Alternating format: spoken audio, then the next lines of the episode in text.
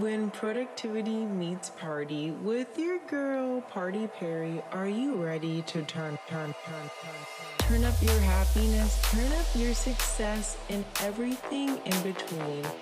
Learn how to have fun while getting all your stuff done. Grab the red solo cup and a pen because we are about to party.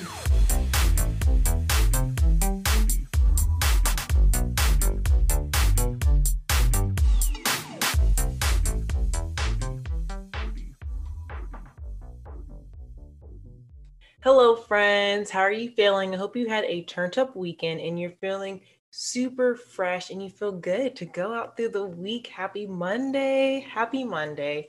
I am super honored to have the guest on the podcast today, Hera Sunflower Raver. She is huge on Instagram and TikTok. She has over 10 million views on her TikTok. She just launched her own clothing line, Olympus Attire, and I'm super excited to have her on and talk about it. We've always just kind of been in each other's DMs for the longest, and I had the opportunity to meet with her. We were both sponsored influencers for an event, and we just connected. And she's just such a beautiful soul inside and out. And when I asked her, she was just like, yes. And I was super excited just to sit and chat with her again and just kind of catch up on how her life is doing. So thank you Hera for coming on the podcast. I love you so much, like so so much gratitude and I'm just so thankful to have you in my life and have you as a friend. Before we roll the clip, I want to just do some announcements. So again, I'm doing another live Sunday with Freedom Ravewear this Sunday at 5:30 p.m. Pacific Standard Time. It will be the 23rd, the 23rd, yes, live on their Instagram, Freedom Ravewear, 5:30 p.m. Pacific Standard Time. I am going live every Sunday, being their coach, being their social media coach, teaching others to grow their brand on social media, and I'm so thankful that this is happening and I'm so pleased. Sunflower Raver actually has her own collab with them, so make sure you go check it out. I have a link in the show notes with my discount code. You can save 10% on her beautiful line there and all the cute clothing that they have for upcoming festival season. I also have a giveaway going on the podcast right now to win my full course absolutely free. I'm going to announce the winner next week already. Like, where is time flying? I'm announcing the winner on Monday. So you have seven days, actually, maybe five, but you got five days left to enter in the giveaway for my coaching program. So you want to be a content creator, it's four classes how to build your audience, how to get high engagement, how to make high quality content, which is my favorite class. Like I teach you how I pose, how I take my photos, all like my editing apps. One of the editing apps I actually give all everyone a month for free. You get a month for free when you join the course with my join the course with my favorite editing app and how to get paid brand deals like actually get paid to post like you are worth it free clothing is not real payment and i'll teach you how to pitch yourself to brands. So all that the four classes including coaching one-on-one with me group coaching you get guided worksheets live checklists templates you get everything in between and so much more. You also get lifetime access to the course. The lifetime access you get everything forever. I record all the lectures. You get the lectures literally to the day that you die. And I will be your lifetime coach forever. Any questions, I'm always here for you. After you're done with the course, every single month I host a live Q&A session just to check in on you. If you have any questions, give it to me straight. Tell me how it's going. I love hear just what's going on and to help you out. And I'm going to be your social media coach forever. And I absolutely love that in the component with that, plus the amazing Facebook group community that we have and the exclusive engagement group.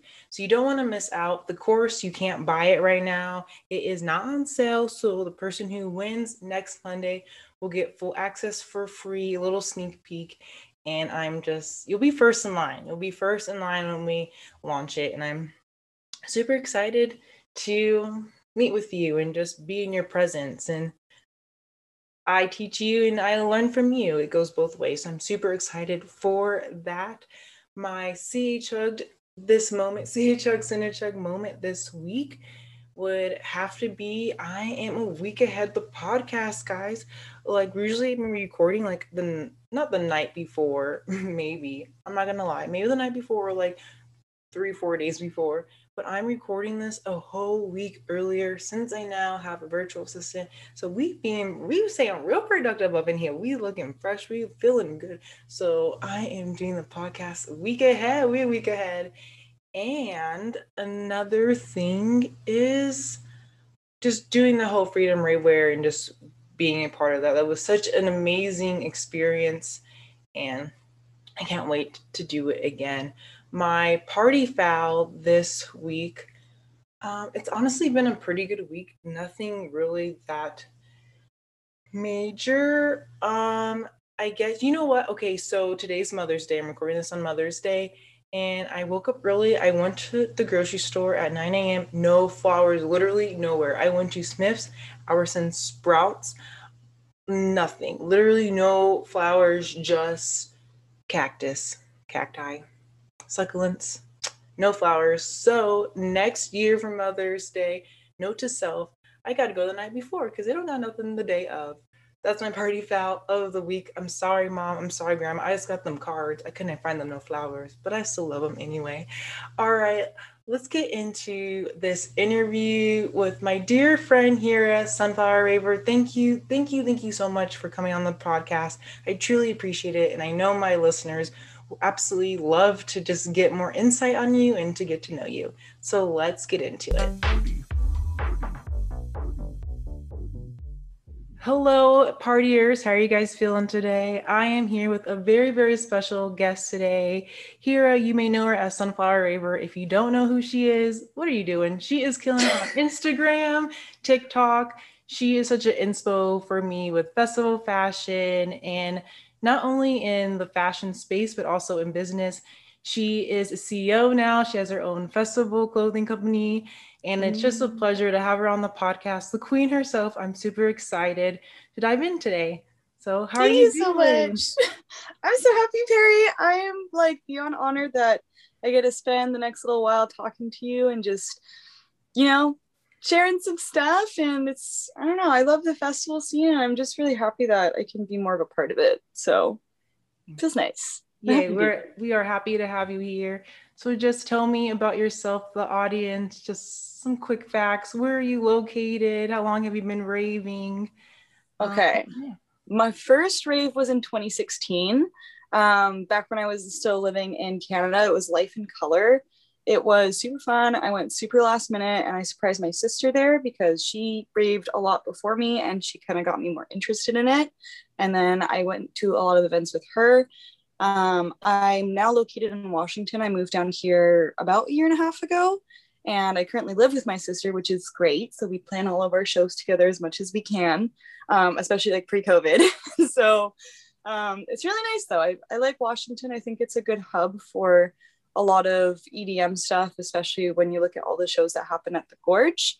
And I'm 22, so I'm like a I'm a full adult, I guess. You are, but yes. it doesn't feel like it. and um, hmm, I don't really know what else.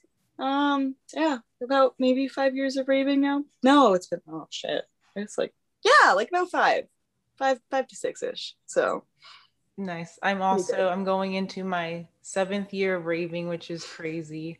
It's like such a beautiful community. You just get addicted to it. Everything about yeah. And the festival scene is so great people don't understand it's it's like the most captivating thing in the entire world like outside of just like being there like it's like all like the music is crazy like that's i think what sucked me in the most i thought when i was like before i started raving i was like very like blinders on about like edm and then when i actually went to one i was like whoa this is crazy a lot more than what i thought it was what's so. your favorite artist right now what's your favorite subgenre that's a really tough question.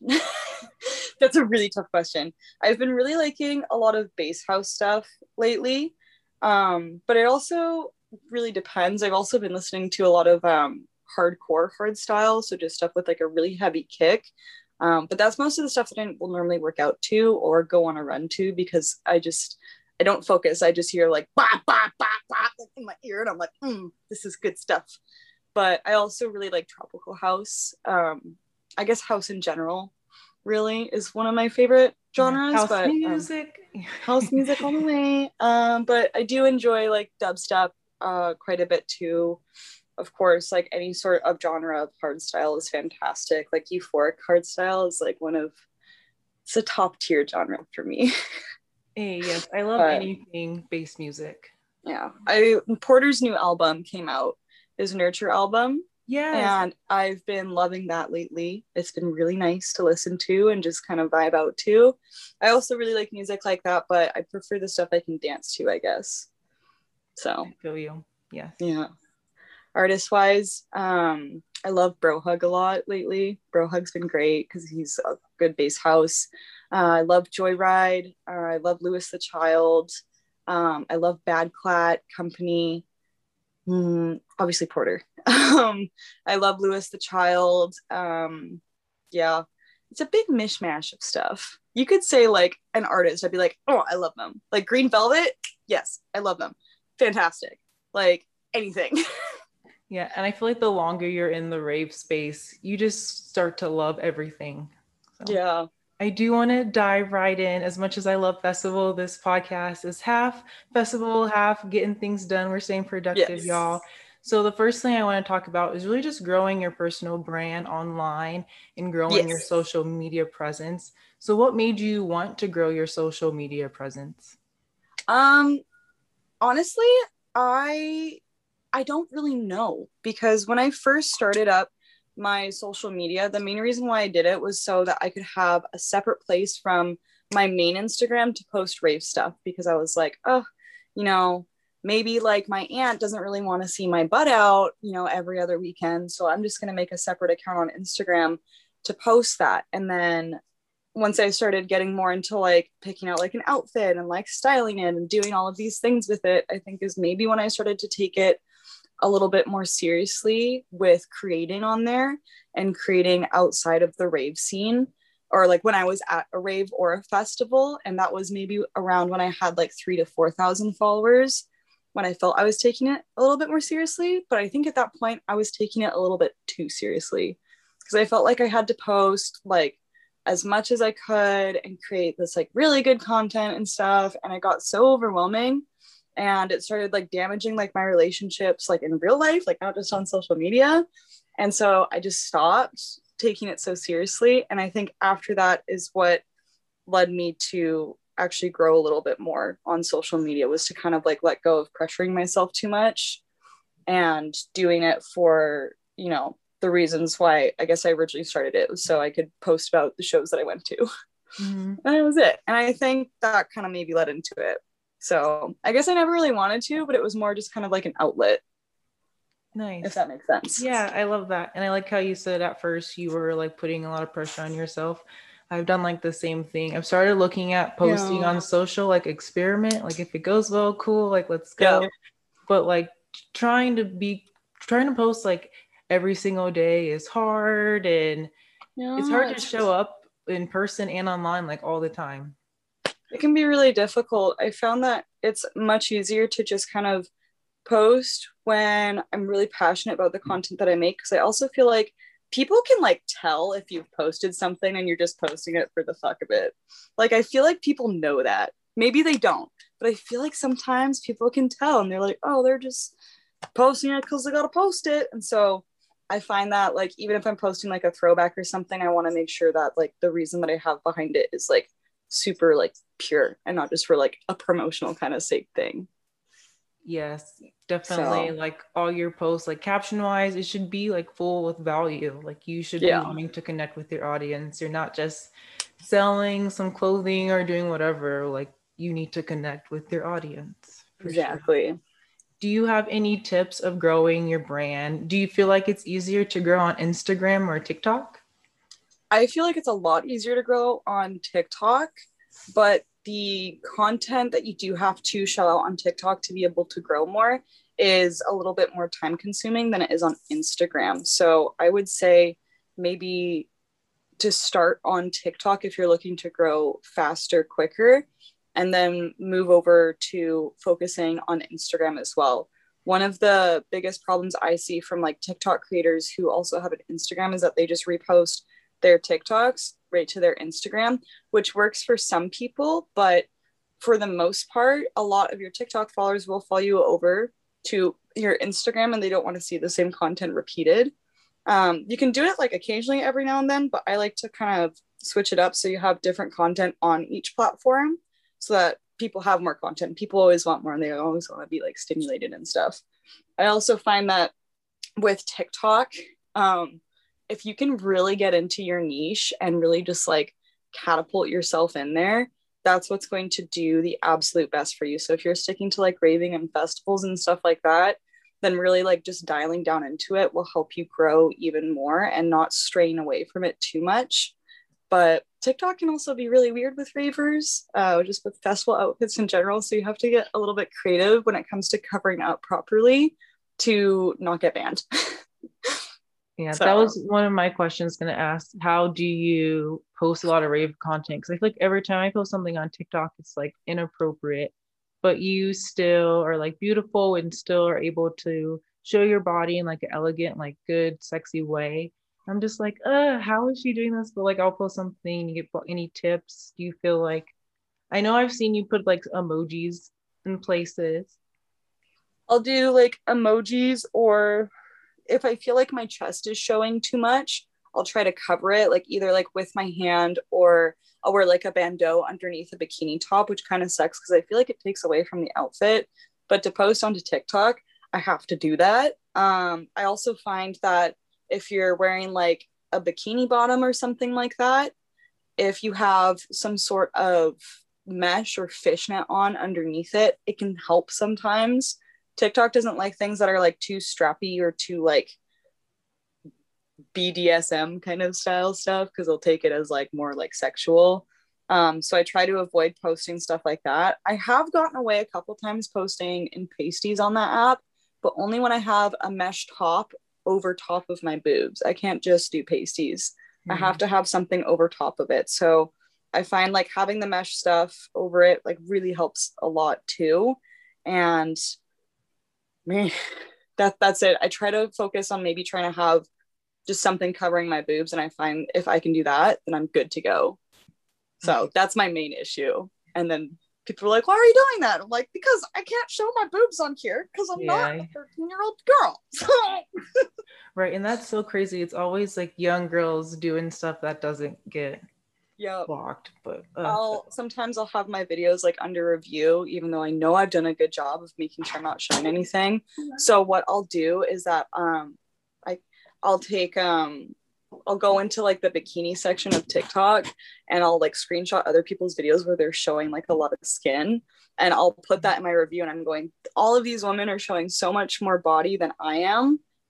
I should be able to be posted because i'm covered up more. And most of the time it goes back up Oh, so nice. okay, Good yeah, tip. that's nice. that's helped a lot too because I think it kind of shows whoever's moderating moderating it. I'm not sure if it's a manual moderator that goes through those videos or if it's just an AI that will go back through it. Um, but whatever sees that, I feel like has helped me get my videos back up. But mm. it's good. That's what I do, and it works. nice. My friend actually, she works for TikTok, and it's real people. Real people go through all the videos and oh, there we go. yeah. I should actually have her on and be like, tell us what's going on. But yeah, she's been working for TikTok, I think, since last summer. So almost about a year now, and she loves it. But she's seen some crazy stuff. There's been there. crazy stuff. I saw a dude's ball sack on TikTok once, and I'm like, so that can go up, but I can't post myself in a bikini because that's a no-no. Yeah. I'm so confused. TikTok, their guidelines are crazy. How They're often, ridiculous. How often do you post? I feel like you are posting consistently. Do you have like a schedule that you post to? Do you batch your content? It all depends. It really depends. Sometimes I won't post for a week just because I don't feel like it. But my preferred schedule to be on, like what I prefer the most when I feel like I'm doing my best work with my content is posting onto TikTok at least one time a day. Um, I found that a little bit more difficult to do lately just with running Olympus attire on the side too. So it's more turned into every other day, which I'm also fine with. And then on Instagram, I like to try to post like two times a week minimum up to like maybe like five or six times. It depends if I have like an event coming up. So this this coming weekend is Singularity in Utah. Mm-hmm. And since it's a three day event, I'm going to be posting each of those three days.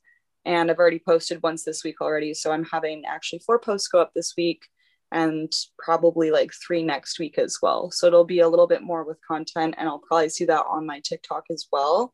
Uh, but if there's like no events like what I've seen before, then it's usually like an every other day thing and at least two to three times on Instagram. I try to post a reel every now and then onto my Instagram too, just because I think it breaks up my content a lot easier now on there. And with reels, I can post a lot more like shuffling progress on there too, which I'm really happy about. My shuffling videos, I felt never did really good on my Instagram for like really long time, but I think because I've been posting them more, people seem to be more interested in seeing them. So I've gotten a lot more confident with posting those, which makes me really happy because I'm like, I'm so proud of myself. Yes. yeah. And like I'm like, I'm going out and dancing like every day. So when I video it and I take content for it, like it makes me so happy that I can share that. Yeah. Yay, that's good. I love your shuffling videos. You've gotten so, Thank so you. Good. Really good. It's crazy to see that progress, especially like looking back on like where I was like a year ago. It's like, damn. Jeez. I'm like, this is it's good that I've actually been practicing so much, but it feels good. When um alongside of content though, um to when it comes to like creating it, I find that batch creating content is really difficult for me because when I'm putting together an outfit, I tend to tailor like my makeup and my hair to that outfit as well. And so I find it really hard to make it like the same, like uh, throughout outfits. If I'm doing like a really simple kind of makeup look, I can definitely tailor it and be able to batch create content. Like when we were in Arizona uh, for the second day, I had really simple makeup on. So in the morning, I was able to take like so many bikini photos. It was ridiculous because I was like, oh, this can just transfer over. So I can do it sometimes, but most of the time I can't. But that's mainly for Instagram. When I go on a TikTok, I'll batch create as much content as I can. And I'll try to plan out my ideas for different sounds that I find and create the content that I want just in the same outfit with all the sounds that I can use. And then I'll finish it. So if I have a makeup look on, I want to always try to make at least like four videos for my TikTok with that look and then have them ready in my drafts to post whenever I feel like it. Um, but if I have like simple makeup on, then I'll try to also do some stuff like outfit videos or something because those are really easy to batch create, especially if it's just like like my everyday makeup. This is how I look every day. So I can make more videos like that too. So I don't know. It all really depends. yeah, I feel that with schedule. I try to batch my content. I try to get ready like in phases. So I'll have like no makeup and do like a little pre-transformation and then yeah. photos and finish it and then try to do like a funny sound or something. But it's hard. Some days you just have no motivation to do it. It's it's so hard losing that motivation. Sometimes I feel when I'm really out of motivation, what like this is so ridiculous. Whenever I buy a new outfit, I will feel motivated to create content in it. So sometimes if I buy something, I feel really motivated and really excited to put it together. And I found that that has helped with my motivation, but it also really motivates me to see what other people are posting too, specifically like the with TikTok, because I feel the content that I put out on there and that I see other people put on there is like a lot more. Here we go, like here's all this content, like blah blah, blah and I look to them and I kind of build off of like their vibes that they've already put out there and like their ideas and stuff. And it's like, if I want to do something similar, like I'll credit them or something, but like, or their idea could lead me to a whole new idea. And it's really helpful. And sometimes if I'm doing like a brand deal or something, or if I'm doing like a, a paid thing to like a certain sound, they already have the idea set up for you. And they're like, just do something with this. And I'm like, oh, and it kind of starts the gears turning in my head, which can help too when I'm kind of in like a rut for content. Hmm. Nice. Okay. So but yeah. Yeah. Do you consider yourself a content creator influencer model tiktok tiktok star? How would how do you? I i wish i could consider myself a model. Um, the only reason why i don't is because i've never actually had a professional photo shoot done um, I've never modeled specifically for a brand. I don't count Olympus Attire because I own it, and that's different. I don't have anyone else to put on the clothes, so it's different. it's like I'm like kind of like my last resort. If I could, I want to pay people to model for me eventually. That would be the best. I know people around Seattle that would absolutely love to do it, but I feel I'm more in the space of content creator I I don't really like the term influencer because it's got such negative undertones to it now, especially going into 2021 here. And not negative undertones, just like specifically like from the rave scene, like I know we've seen in the past. I just mean overall. I think influencer has really negative connotations, especially when you look into like the YouTube makeup community and all of the makeup influencers. Like there's a lot of it feels like it's overwhelmed with drama and disaster and tea and all this stuff. And i'm like i don't want any part of that especially in the edm scene. I'm like i don't think we need that. I think some people can fit under the cap of influencer um, in the edm scene and there's nothing wrong with that.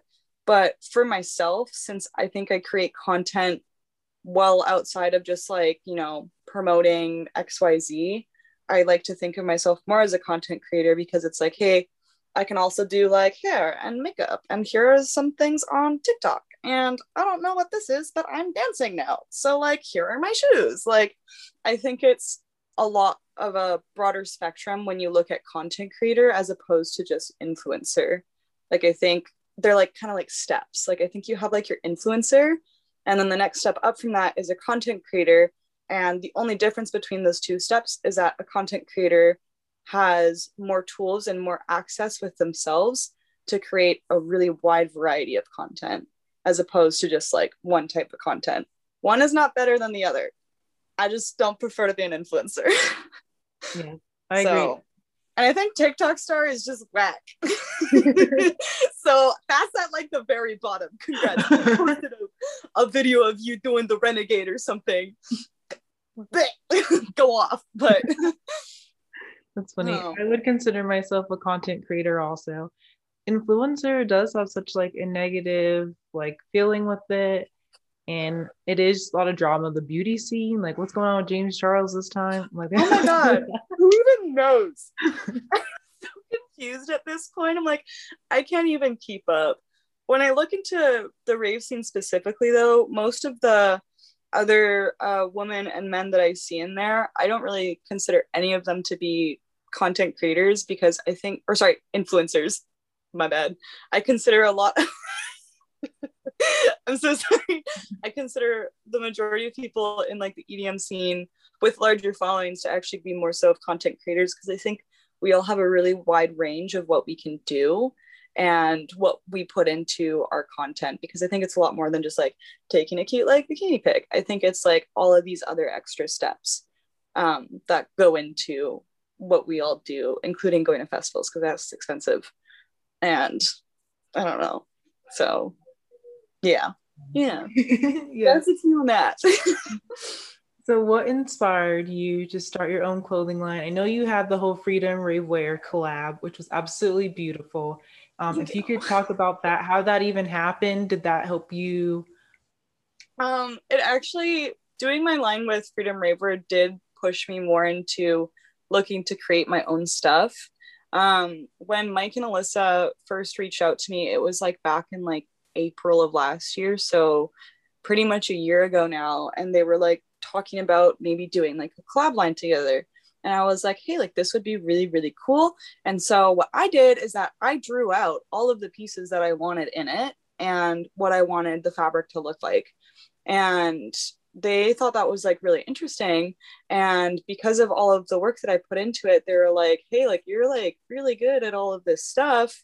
Um, but you're a lot more tailored into like the social media side. So like send Mike a resume and we'll see if we have a position for you at, you know, like working with us And so, alongside of working on creating Align with them, I was also working with them a little bit more behind the scenes in running their TikTok influencers, which was really fun. I really enjoyed it. It was a fantastic experience. I feel like I got a lot of like, I don't know, like coordinating experience and marketing, which was really cool. And I think that helped me figure out more insights onto like just growing my own social media and like what really like goes into it and how to find certain people for it. But while i was kind of doing like a little bit of work with them they we were also working on the line of course. And then all of that didn't actually because i'm i was so picky with the fabric. They were like sending stuff back and forth with the graphic designer and they're like do you like this? I'm like no. And they're like what about this? I'm like no i don't like it. It's ugly. Like what do you what do you want us to do? We only got to that print maybe in like july like oh, wow. it took months because I am the pickiest person on the face of the planet. I guess when I'm creating stuff because I'm like, if it's not to a T, I hate it. It's ugly. I don't want it. No. Uh, but when other people do it, I'm like, wow, it's beautiful. Like, I don't know. There's like a big disconnect because my brain's super perfectionist about it. But after we made that um, and things were going pretty good, Mike and Alyssa were like, you know, you obviously really have a passion for creating and you put a lot of work into making your online with us come to fruition. And you're really good obviously behind the scenes with doing like work with influencers and you know making sure that content is going out that's good and happy and like you know fun times. And you seem to have a pretty good grasp on a business side of things. You should consider opening up your own rave brand. And so they kind of really pushed me in the nicest way possible. Like being like you need to do something with yourself that makes a larger impact to make you feel fulfilled when it comes to rave fashion. Because a lot of the times I would bring them to them I'm like you guys need to do this style. It'll do really well on your site. Like when like sweatpants and joggers I was like you guys need to do that. And that was in like August. And I was like make sweatpants. And they're like why? I'm like people love sweatpants. That's why. They'll buy it. It was a good idea because oh, especially with the pandemic everyone just wanted comfy. But I think they really helped and they were both really helpful when it came to figuring things out on like the Shopify end and figuring things out when it came to like emails and sending those out and getting things ready for products and also helping me price things properly. I think when I first went into making my business, I wanted to make it really affordable, but they were also like a little bit of realism. They're like, you're a really small business. You can't make a top $30 because you're not going to make any money off of it. And I'm like, but I want to. And they're like, don't do it. And I'm like, okay, maybe you're right. And so they really helped me out. But uh, I don't know. I think that was kind of the big inspo. That was such a long tangent. Jesus.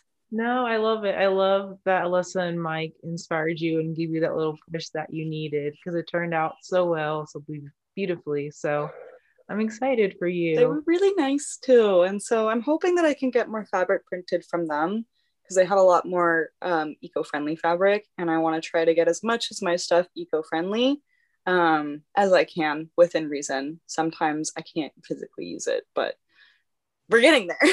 Fingers mm-hmm. crossed. Why the name? Um, so I originally wanted to do something that was Greek inspired um, because I am Greek. And I feel like nobody knows that because I don't really put my name out on social media too much. And that's, I mean, mainly for personal reasons. I don't really care if people know my name, but I just don't like it like out and about on social media. And so having it be Olympus attire felt for me that I was able to relate it more back to like my own like roots and everything and Greece and just the mythology around gods and goddesses has always been something that I've absolutely adored when I was in university, I studied a lot of Greek philosophers, like specifically, and I love all that stuff. I think it's so interesting. All of like the myths that surround Greek mythology are so cool and like just so interesting to read. Like, I think the Oedipus was one of like my favorite things. I'm pretty sure that's that's Greek. Yeah. Oedipus was insane.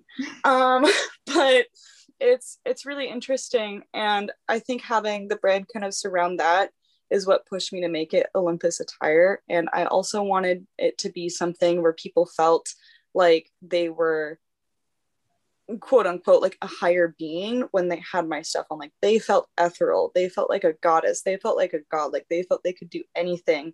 And i think when somebody calls you like oh you look like a goddess like that's a big confidence boost.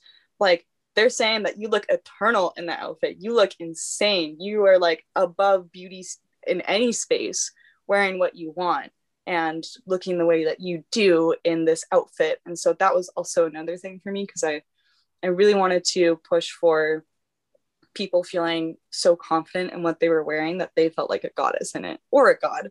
I need to make more men stuff.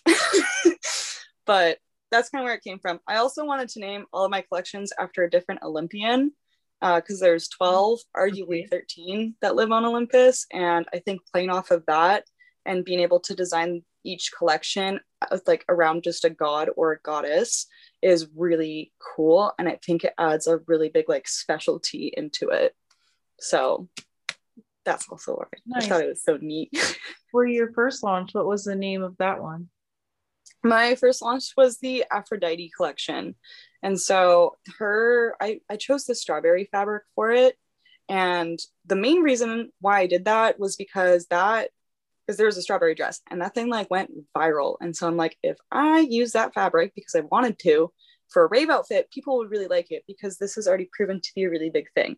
So I was like, that's a good thing, but who would fit with that? And there's this really weird myth that nobody knows if it's true in Greek mythology that Aphrodite like walked away from a man or some man died. I need to relook it up, but she left a trail of wild strawberries behind her. And so a lot of people actually related strawberries to Aphrodite, and strawberries are also known as an aphrodisiac. They're like a sexual fruit. And so I was like, this is perfect. Boom. I'm like, I made it work.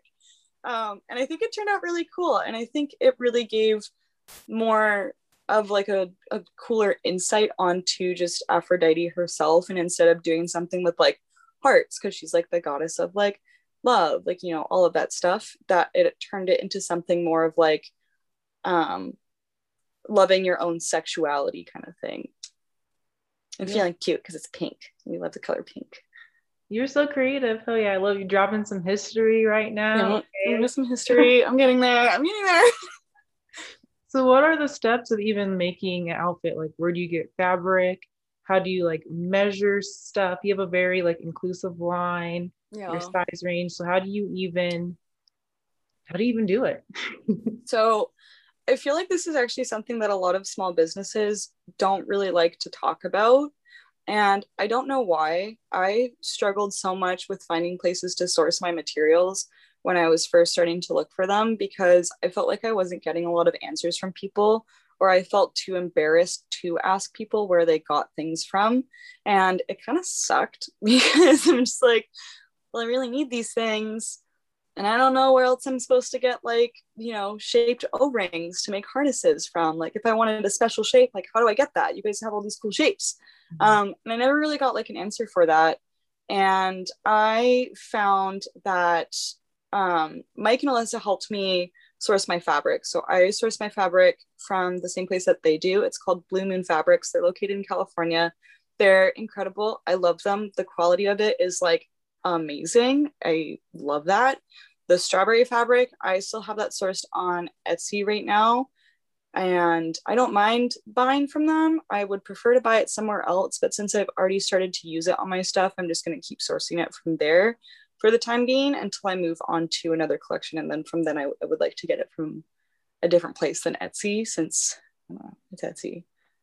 I don't know if people really buy fabrics on Etsy too much. There's a lot of really cool fabrics on Etsy though. Like if you look up like neat fabrics, you will find some really cool stuff on there.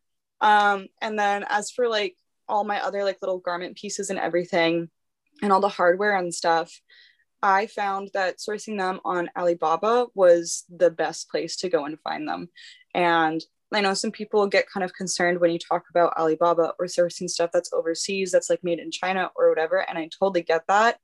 Um, if you go onto Alibaba and you have your account ready to go and everything, you can actually take a look into each company that is creating and manufacturing those pieces.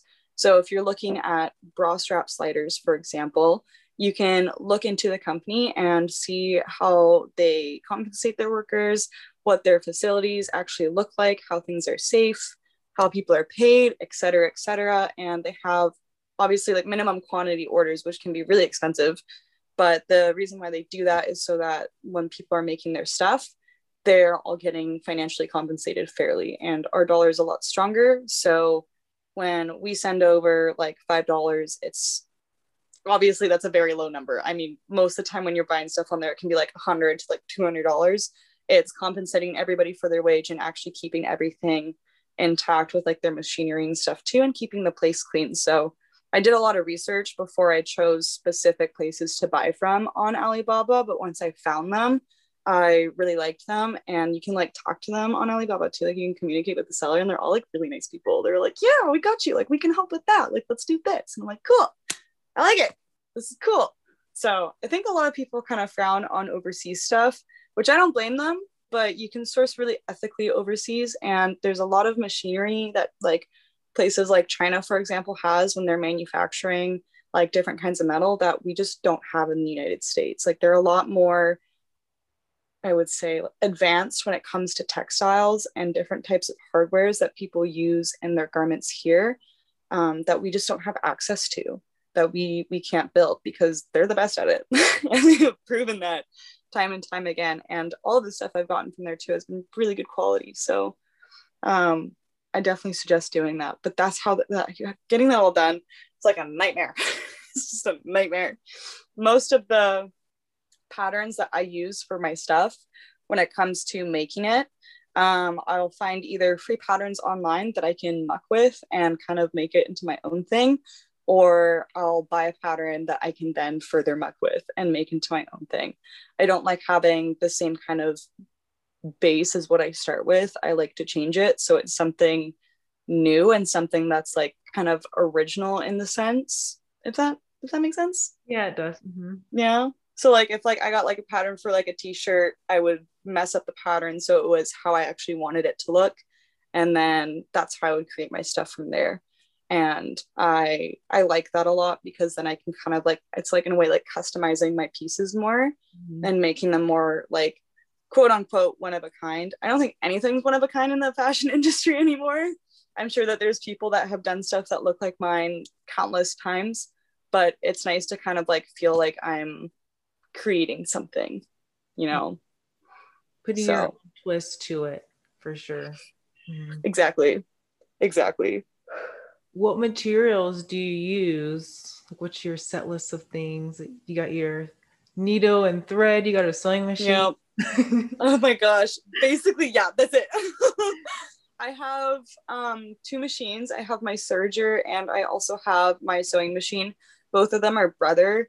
I like those the most. I think they're the easiest to work with. Um, and when it comes to fabric, I have a four way stretch I believe it's like a it's like a polyester mix, which I really like. It's it's one of definitely like the highest quality stuff that I've used, and I enjoy that. Um, I have the mesh sequin strawberry fabric for the Aphrodite line currently. I don't know if I'm gonna keep using fabric like that though, because I've broken like a needle already. Because sometimes it won't go through the sequins, and if you have to fold them, it's just a mess it can be such a mess. But you have your thread, your needles, you can get different types of needles for your sewing machines so that you can get a specific type of fold going, um, or sorry, a specific kind of stitch. And then I have all of my hardware stuff, which is actually where things get a little bit more expensive. The strapping that I use for like my bottoms and also the perfect fit top that I make, that stuff is really expensive. And I refuse to buy anything else. because it's nice and it's soft and it feels good on your skin and it doesn't itch you or anything like that. So I refuse to buy anything else. I'm like, it's worth it. I'll pay the extra money for it. Um, and then you have all of the gold hardware that I use and chain and gems, or sorry, charms, not gems. Gold chain, gems, and then I have tools that I use for jewelry making, just like some pliers and some tweezers and jump rings and I think that's it. I think that's it. I hope that's it. There's a lot of stuff. How do you measure like for sizing? How does that work? So with most of the patterns that I find online, I try my best to get the patterns that go from extra small to at least a 2XL. Um, if they don't go to a 3XL, that's okay because I can just always hand draft the pattern myself up to a 3XL just by splitting it. There's countless tutorials for that on YouTube. That's how I figured it out. But that's been a really helpful thing to do. Um, I've also found that um, with the top specifically, I like to try to measure things as much as I can through like just like your bust and your underbust because I find that that's also going to help you get the absolute best fit. Um, especially like with like the perfect fit top that I have. If I did that small, medium, large, X, whatever, like someone's not going to fit in it because my boobs can if I look on a size chart, it could fit a large, but then my band is like a small. So what do I do? and like it's got to go by bra size. So that top is actually drafted from a bra pattern that I just mucked with until I figured it out. And I'm like, this is good. I like this quite a lot more. So I find that um, to be a big help when it comes to sizing. I don't know. I had such an I've had such an issue with tops. So I wanted to make it like actually work. Mm-hmm. I'm glad that you're sticking with that material. If you love it, keep it. I'm gonna keep it. I can't do anything else. Is it a made to order line or did you make everything and then just shipped it right away? Um currently right now everything is made to order. So um I dropped like a week and a half or sorry, two and a half weeks ago. And I'm just over halfway done with getting all my orders out, which is pretty good. I haven't shipped anything yet. I was just going to ship it all together. In the future, eventually, I do want to do things that are just ready to ship. So I might have some sort of like ready to ship drop or even like a sample sale of stuff that I like messed up on like a little bit. Like I, I have a pair of like extra extra small bottoms that I accidentally made. I don't know how, but that'll be like in a sample sale eventually. So someone someone will fit it. And I think that that would be really nice to do. I'd much rather have stuff completely be ready to ship, but I don't have the capability to do that right now. And making things made to order also gives me a little bit more of an insight on how to like or what quantities of things I should be making if I were to do ready to ship stuff. So like on my adjustable bottoms for example, the majority of orders that I got for those were in a size small. And so I know that if I'm going to do anything that's ready to ship, I should probably be making a majority of those in a size small as opposed to a size medium or an extra small because that's what people preferred um, overall. So I'm going to continue to like look into stuff like that, but we'll see. I might have to do another drop to like really like hone in on that. The more you launch, though, the better it will be for sure. Exactly. Exactly. Is it just you right now? Do you have a team at all? It's just you. I'm the social media lady. I'm the sewer. I'm the designer. I'm the website lady. I learned how to build a website in three days. Nice. That was my next question. Yeah. What, making a website, um, what site program do you use for mine? I use Wix and it's okay. I'm so down to get another website, I don't know, provider. What do you use? I actually haven't heard of Wix, so that's interesting. I use Shopify. Um, I liked it the most, uh, just based on what I've seen other people use in other small businesses. Um, I think it's the easiest thing to navigate, and they have a lot of like free website themes that you can use on there, and you can customize it pretty well to make it really fit into your needs and everything. So I like that the most. I think it's like 30 bucks or something a month to use the site itself, which is kind of expensive, especially over the course of 12 months. But I found that to be worth it for me since that money gets factored into any overhead charges that I have per product that I sell. So it's like a couple cents per item that gets factored into that, which is pretty good. But I like it the most. I think it's the best and it's really easy to use. They have tutorials on how to set up stuff all over the Shopify page, and then there's a lot more on YouTube too. So I really liked it. Nice. Okay. What do you use for your email provider? Oh, I'm just using Google. Google. Um, I have olympusattire at gmail.com. I actually don't know how to make it like at olympusattire.com yet. I'm gonna figure that out, but I'm also kind of lazy to set it up like that. So I know there's a way to do it. I'm just like, I think I need to plug my EIN number into Google somewhere and just say like, oh, this is my domain. Yeah. Redirect the emails here, please. Mm-hmm. So, but I'll get there. I'm I'm a little too lazy to do that right now. So I don't know what that says about me.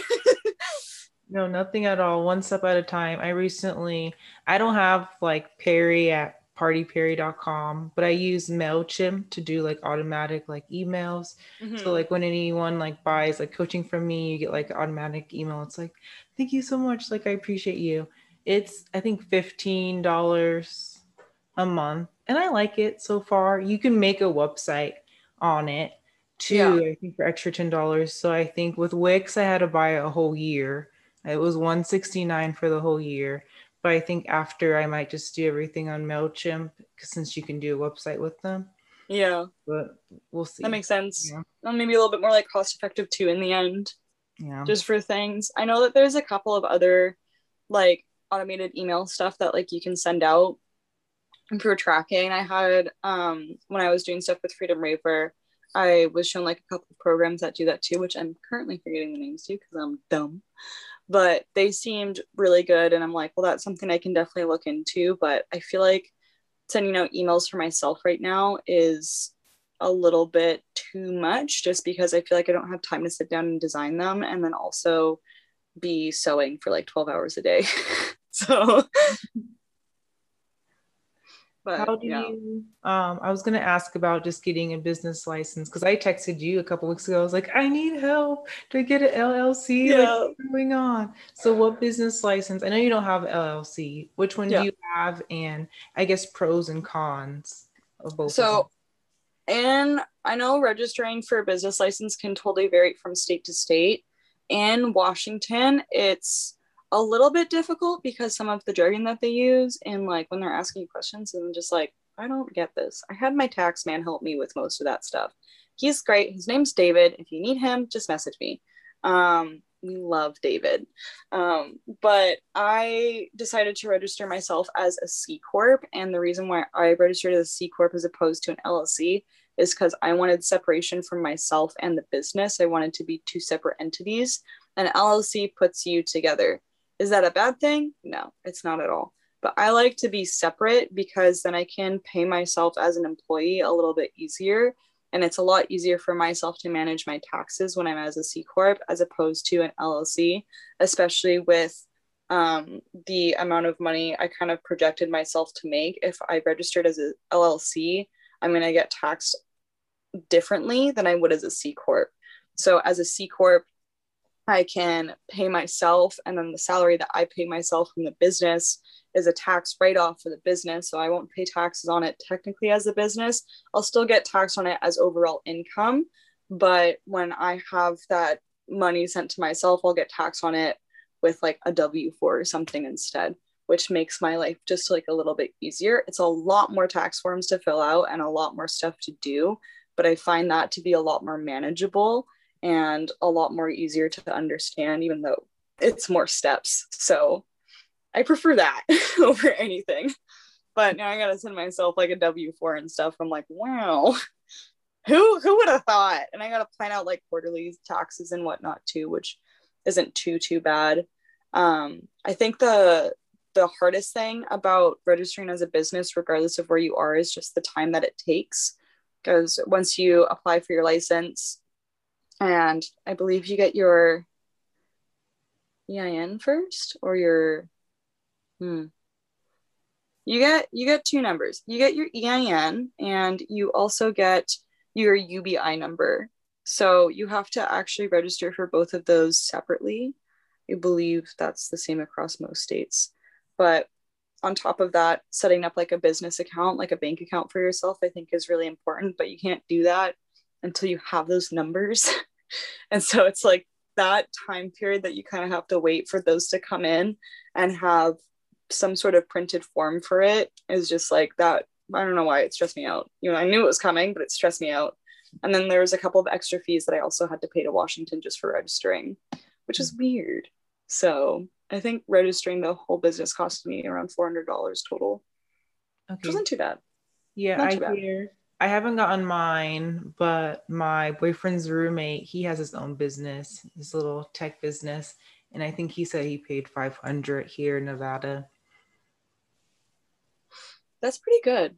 That's pretty standard. I know in some places depending on what type of business you are registering as, the it'll, it's going to cost more. I know in Florida it can be a little bit expensive to actually make a business for some reason. It's like ridiculous expensive, but like here, Washington, it's great. I don't think I'm ever going to leave Washington because there's no sales tax here. Hmm. So, right, yeah. I'm like, this is, I need to stay here. This saves me 10% on taxes. of course, I'm going to stay here. Plus, it's Washington. I like it. So, I've never, also, I've never been there. Oh, you need to come to Washington.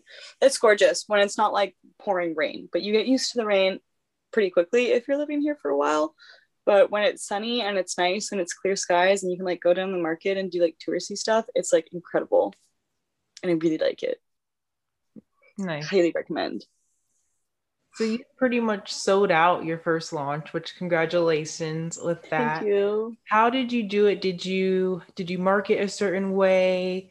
How did you sell out the first time ever doing this? Any tips? I think what happened was a combination of um, posting the times that I did onto like my main Instagram and then also onto my TikTok. So before I launched, I posted like three times about my brand and I did that three times in a row on my own page. And that was like back in February. So back in like the beginning of February is when I posted about it. And I think that gave a really good initial kind of like drive up. And that was a month before I even launched. And then I slowly started posting more things onto my story. I find that the people who watch my story can be a little bit more interactive than people who just look at my posts. And then I also found that mentioning Olympus attire in my captions every now and then would also kind of help like drum some things up. And then having a post the day before I launched, or sorry, I posted to my feed two months before I actually launched. Oh, wow. I didn't mean to do because I actually meant to launch in March and then I launched in April. So there we go. Um, but I posted the day before I launched into my main feed, which I also think really helped. Um, and then I think posting onto my TikTok also helped quite a bit too. I posted one video onto my TikTok that did really well. It went a little bit viral. I think it's sitting at like what is it? 279,000 views right now which I think also helped give my business like a really big boost and also got a lot of people to follow it but that I only posted that like a week before I launched. So I think when you're marketing starting like really far out can be helpful sometimes. I think I should have posted a month before so that it wasn't two months before. I think that was a little excessive. And then having like a couple things like leading up to the week I think was really helpful um, but I also think that I sold out really quickly because a lot of the stuff that I feel like I made was a nice like breath of fresh air into the rave scene. I don't know. It's like here's some more new stuff. We're not doing bikini tops anymore. I'm sick of them. Do something else. I also think that a lot of people really like the wrap kind of style tops, even though they're like zero support. But I think they're really interesting and people really like them and i think it helped. I think it helped. Yeah it was super so, creative. I've never seen even that pattern before the strawberries were super cute. I really like them. They're like my favorite things in the entire world. Like i want to make my bedding out of the strawberry fabric for some reason. I think it would be so cute to have like a strawberry bed. That'd be super cute. Be very expensive but be worth it is there anything you wish you would have done differently?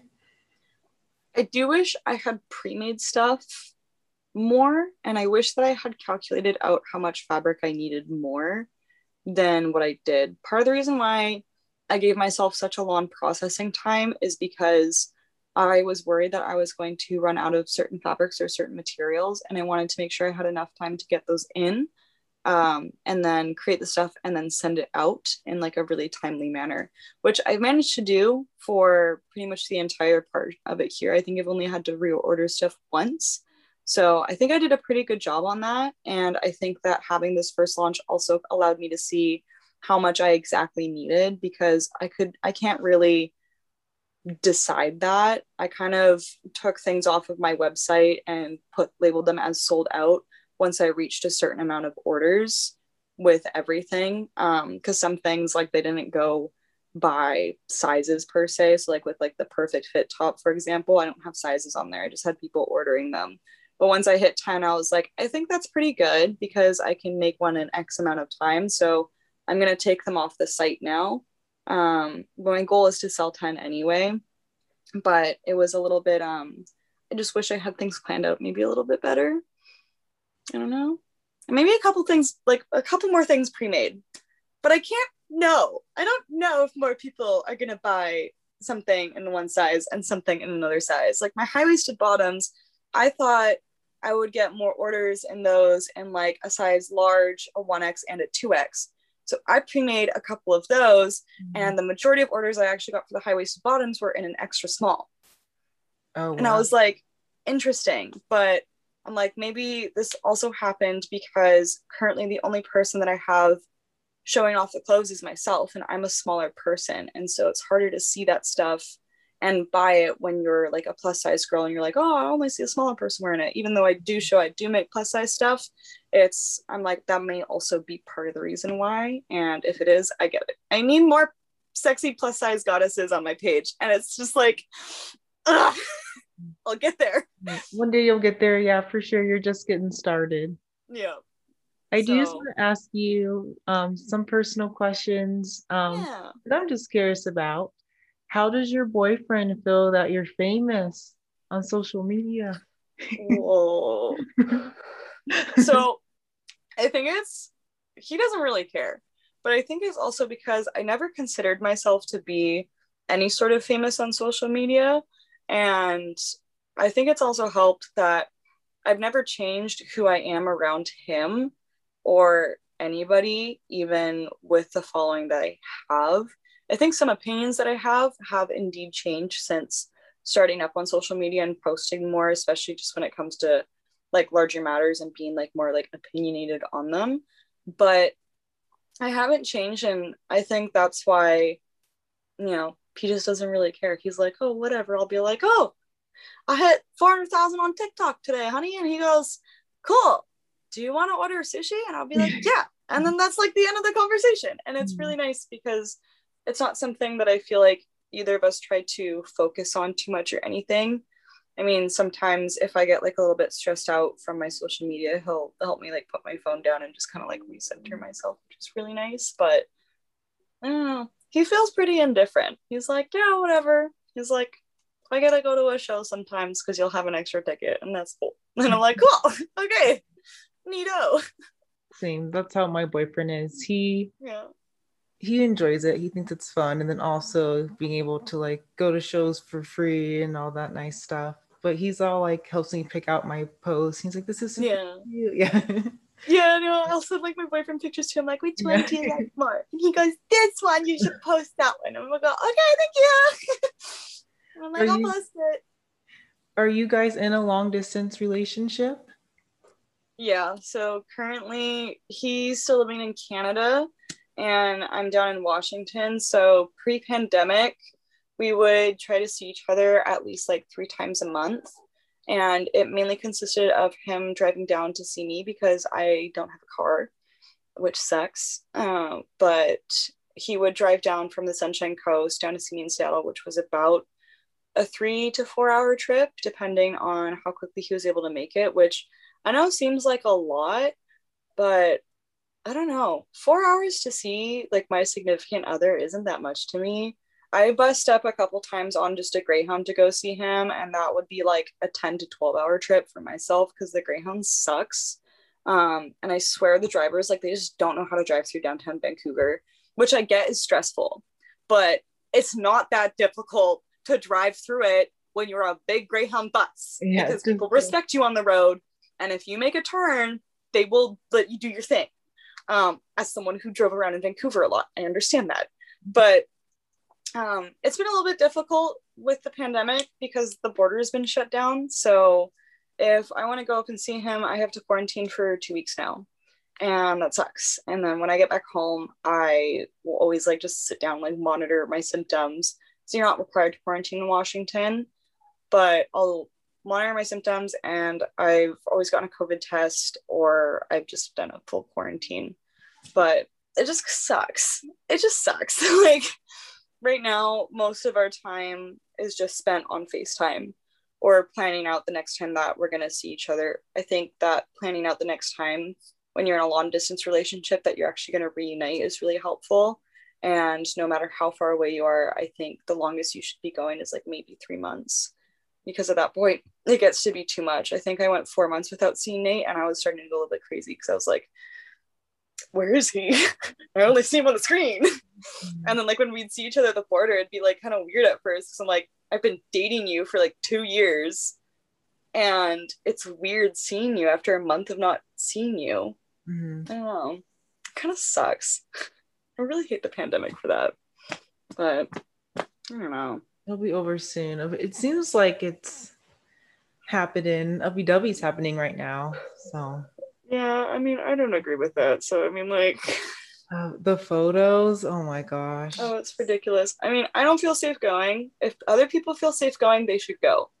Um, but I've also seen people say that they they know people that are there that have actually tested positive for COVID, and that's what really scares me the most because while I know if I went to WW, I would keep myself safe and I would have you know mask on, whatever, getting tested before and after. I just got vaccinated the other day, so I'm like that helps me feel a little bit more safer. So it's great, but I don't know how other people are keeping themselves safe too because you know it could be an entirely different situation as to mine. But like if you're going to the show, you're vaccinated, you don't have people like back at home that you have to worry about taking care of who could potentially face some really serious side effects from the vaccine. Like I understand why you're going. And I think it's great. You should go. Have a good time. But be safe, please. yeah. Please get tested. Everyone needs to get tested after LBW. I don't want to see another no. another spike in cases right now. That's mm-hmm. not what we need. If we can do it safely, we should do it safely. But I think think it was a little bit more safer there. I also mixed feelings. A lot of people are doing back to back festivals. I'm like, that's that's not safe at all. You need to get back, get tested. Not- if you're able to get tested between them, then I think that's great.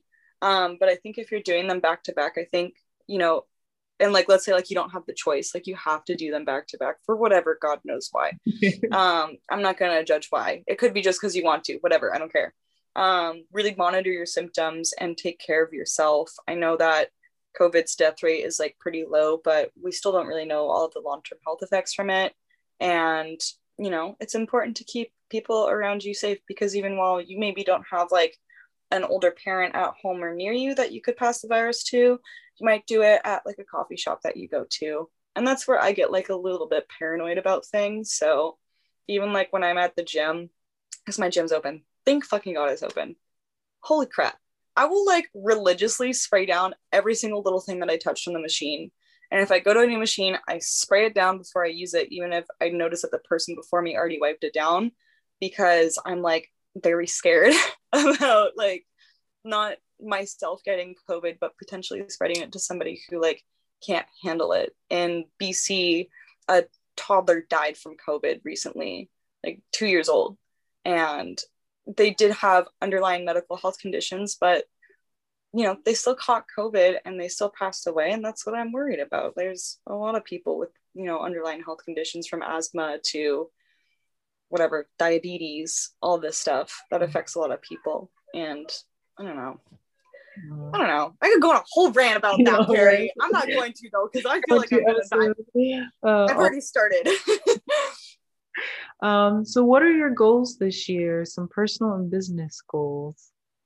I think business wise, I want to try to drop two more collections on my website. I want to do two more um, gods this year and get those out there. That's my biggest goal. I also want to try to have some more ready to ship stuff and maybe some more stuff just available in like a sample sale.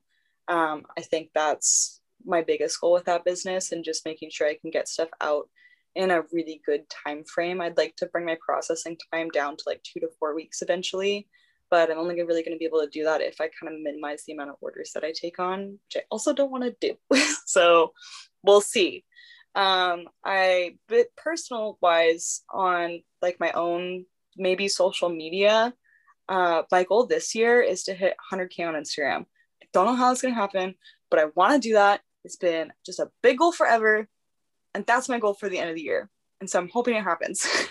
You're at 70, sitting at 70k yeah so i'm like 30,000 or so away and i'm just like if i can make it up there i think i'm going to be just like really proud of myself. Kind of mm, you can say it's like a big egotistical thing whatever. I know people will have their thoughts about it. I get it. Totally understand.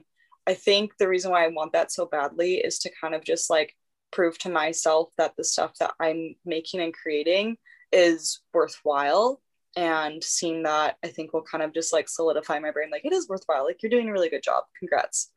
Um and then i think like just like on a more personal note uh, like out outside of social media and all that stuff my goal this year is to move out of my apartment and get a dog. That might not happen until 2022 though because i won't be able to get a dog until i move out of the apartment Mm-hmm. and Olive is her family is moving. So I'm not going to see her anymore at the end of the year. And it really breaks my heart because she's like my only friend in Seattle. I have other friends in Seattle, but Olive's my best friend and she's a dog. And I would say maybe it should be a goal that I need to socialize more and hang out with people mm-hmm. more. but I don't want to. She's my best friend and I love her and she's going to be gone. I'm going to be so sad. So I don't know. You need a doggy for sure. I need a doggy. or just like it can't be a small dog either.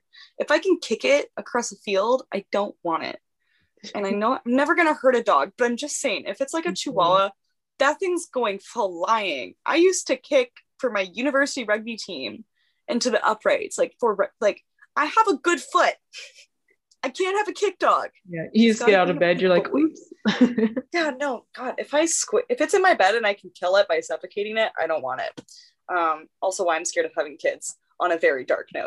um, shit. Um, my poor, yeah. Jeez.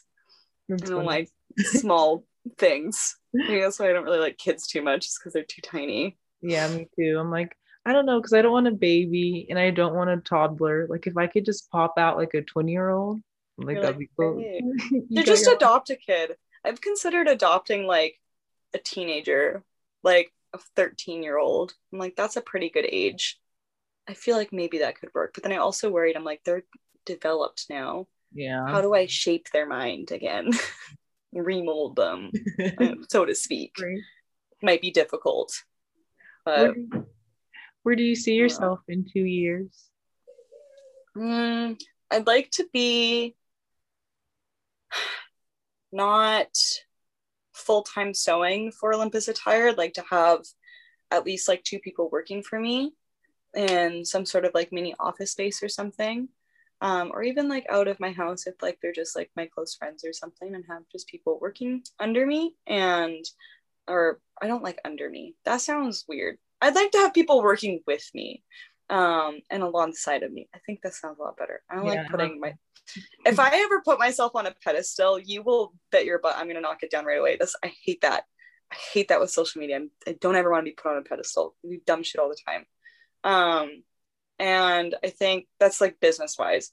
Personal wise, I think I would like to see myself with a car and living with Nate and maybe hunting for a second dog and yeah something like that. I want to feel like really happy and just be like going to shows and like feeling good about it and all that stuff. Part of me wants to veer away from promoting shows too much. Um, i feel like i know it's a really big thing in the edm scene um, but i also find that a lot of people that are looking for promoters for show for shows in general they value people just the same across the board. I don't like that. So I'm like, I don't know if I want to keep doing that, if that's how it's going to be. And if I can do more opportunities with like brands as opposed to promotion, I'd rather do that. So one day I'll work my way into doing that. Yeah. Maybe. That's how I feel at this point. Um, promoting shows after we had that one show together Oh, that was a mess. Oh my god, such a mess. But I don't know if I really. Of course, I want to keep raving. Like raving is part of my Yeah. life now. But also, I want to like relaunch. I think two more times this year. I still live at home with my mom, so get out my mom's house and been with my boyfriend. Get get you guys his own place and stuff. Would you get a dog? I do want a dog. Yeah, I love dogs. What kind Actually, of dog? I had a little dog. I had a little Yorkie, Oh, and he we had him for 16 years, and he passed away at my mom's house.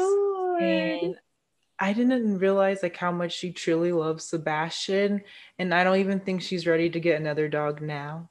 So I think Yeah. once I move out, I'll get a dog with my boyfriend. But since Sebastian passed away, we haven't had another one.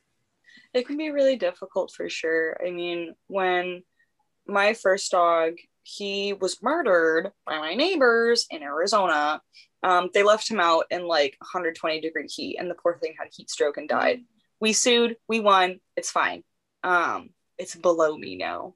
Well, Java's always in my heart, but a couple months after he passed away, we got my Wheaten Terriers like pretty much right away because we were such a like a dog centered family. And so I think after moving out of like my mom's place, because I she brought the dogs with her when my parents got divorced. After moving out and going to university with like no dog, I felt just so empty. And then coming down here, I think the only thing that's held me back from getting a dog is having Olive like literally right across the street.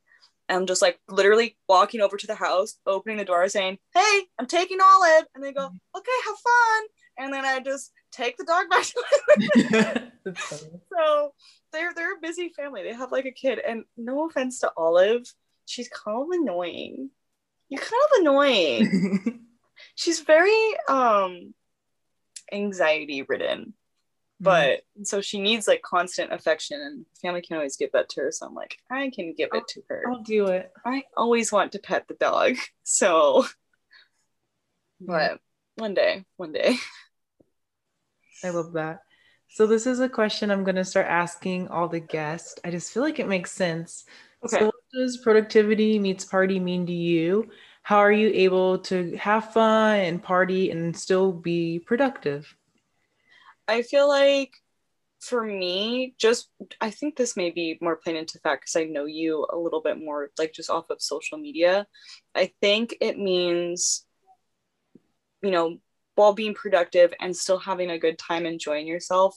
I think it also means being true to yourself and posting the things that make you feel proud of yourself and really fulfill you. Whenever I see you post online, I don't think of it as like, oh, like she just created this content all in one day and now she's posting it. I'm like, oh my gosh, like Perry's like doing all this work and she's like making it seem like mm. so effortless, but I know it's all this hard work and I'm really proud of her. And like, I can feel your vibes through your post. And that's what I feel when you're talking about productivity. It's a lot more than just like, I'm going to create this content and have it all ready to go. It's, I'm going to create content that makes me feel valued and that I value. And that's what makes it productive in and of itself. And I think that's what I see in your social media is that you value that and which makes it productive. And then you have a good time because you got all your shit done. so Oh, yeah. that's that's the other thing. Productivity means party is showing up to the rave two hours early, taking your photos, and then going to have fun for the rest of the night and getting drunk and not worrying about taking more pictures. so Oh, yeah, that's what I'm talking about. Thank you so much. I appreciate you. I love getting to know you more. Oh, yeah, no, you too. You drop your socials. Um, I'm Sunflower Raver everywhere. Um, I post a lot on Instagram, post a lot on TikTok. I also have a Twitter. Um, I don't really post that much there though, because the Twitter world terrifies me. Um, and I also have a YouTube, which I haven't posted on there in like a year. But if you want to see what's up, there's like a couple videos on there too. it's just a mess. But yeah, that's pretty much it. Um, I don't answer DMs too much because I get a lot of dick pics in there. So I do apologize if you've sent me something and I haven't responded. I don't like to go through them. Um, the end. well, I love you. Thank you for coming on. I appreciate you. I love you too. Thank you so much for having me. Isn't she amazing? Every time I talk to her, I'm just always so inspired. She is such a queen and so beautiful inside and out. Please check out the beautiful Sunflower Raver on Instagram, TikTok, YouTube, and Twitter. Again, Sunflower Raver. I will have everything linked below so you can find more about her and her new clothing line, Olympus Attire. I am so proud of you, babe, and I cannot wait to see what the future holds for you partiers. I love you guys so much. I will see you guys next week. You have a fantastic day.